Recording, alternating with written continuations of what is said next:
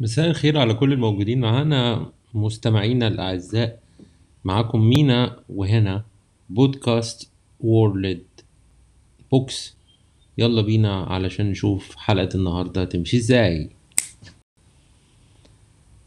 رجعنا لكم من جديد وبنقول لكم مساء الخير على الناس المستمعة الحلوة. النهاردة هنتكلم على كتاب جديد آم، باسم آم، 48 Law of Power. ده اللي كتبه روبرت جرين. و... وخليني أقف عند الكتاب ده شوية لأن الكتاب ده آه، اللي كتبه روبرت جرين مش فكرة حد شرب شاي وقهوة وقعد يكتب في كتاب لكن هو خلاصة رحيق وعصير كل تكتيكات الحرب والسلام بتوع الفلسفة القديمة حاجات فرنساوي حاجات أسباني حاجات إنجليزي وحاجات يوناني وحاجات صيني. باختصار ليه 48 قانون في القوة؟ هو بيتكلم في جزئية إن أنت لو عايز تبقى قوي آه، جسمانيا ممكن تشيل حديد تروح الجيم آه، تلعب رياضة قتالية. طب أنت عايز تبقى قوي في المجتمع.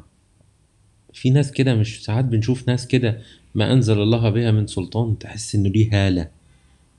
تحس إنه كده يعني بيشع كده في حاجة كده في قوة كده في هالة حواليه. الكتاب ده بيتكلم على الجزئية دي. الكتاب ده آه، جه فيه اعتراضات كتير. في ناس قالت أنا ما أقدرش أنفذ القوانين اللي فيه وفي ناس آه، قالت إني آه، لأ القوانين دي في ناس بتنفذها. أنا وجهة نظري إن القوانين بتاعت الكتاب دي هو كتاب معمول أساسا في المية اللي بيقودوا العالم. ده رأيي.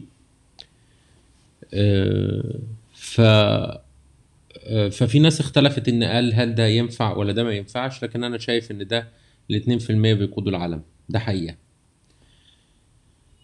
By the way خلينا نتكلم بقى على الجزئية القانون الأول في الكتاب بيتكلم على إيه؟ فخليني آه، آه، ما أديش تعليقاتي في الكتاب آه، قد ما أنا عايز أجمع الخطوات الحلوة فيه. يعني هسيبني من القوانين بالترتيب هسيبني من القوانين.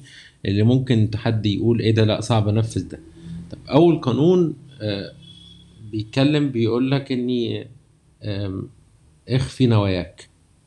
اخفي نواياك هنا بيتكلم على جزئية مهمة جدا هي إني لما آه، أحضر أو أخطط لحاجة هنفذها في شغلي في حياتي أو هعمل حاجة لازم دايما أحافظ عليها بتكتم شديد علشان آه، ما أظهرش بسرعة نواياي إن أنا هعمل كذا لو إحنا شرحنا الموضوع بشكل بسيط إني لو أنا قعدت مع أصحابي على القهوة وجيت قلت يا جماعة إحنا هنعمل بطارية أرانب آه، وهنعمل والأرنب بيكسب كذا وبيكسب كذا آه، كلهم قاموا عملوا أرانب وكلهم كسبوا وأنا ضيعت نفسي بسبب إن أنا حكيت حاجة توقيتها من بعد ما يتنفذ أبقى أحكي مش قبلها ودي ده الفرق بقى بين تنفيذ القوة أو مراعاة القانون وعدم مراعاة القانون.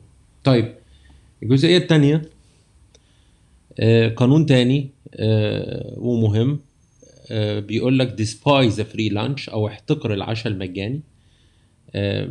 هو مش قصده هنا الأكل والشرب والسمك والبيض وال- والحاجات دي لا لا خالص. هو بيتكلم على احتكارك لحاجة تتعمل آه، مجاني. مفيش حاجة ببلاش. كل حاجة ليها ليها تمن.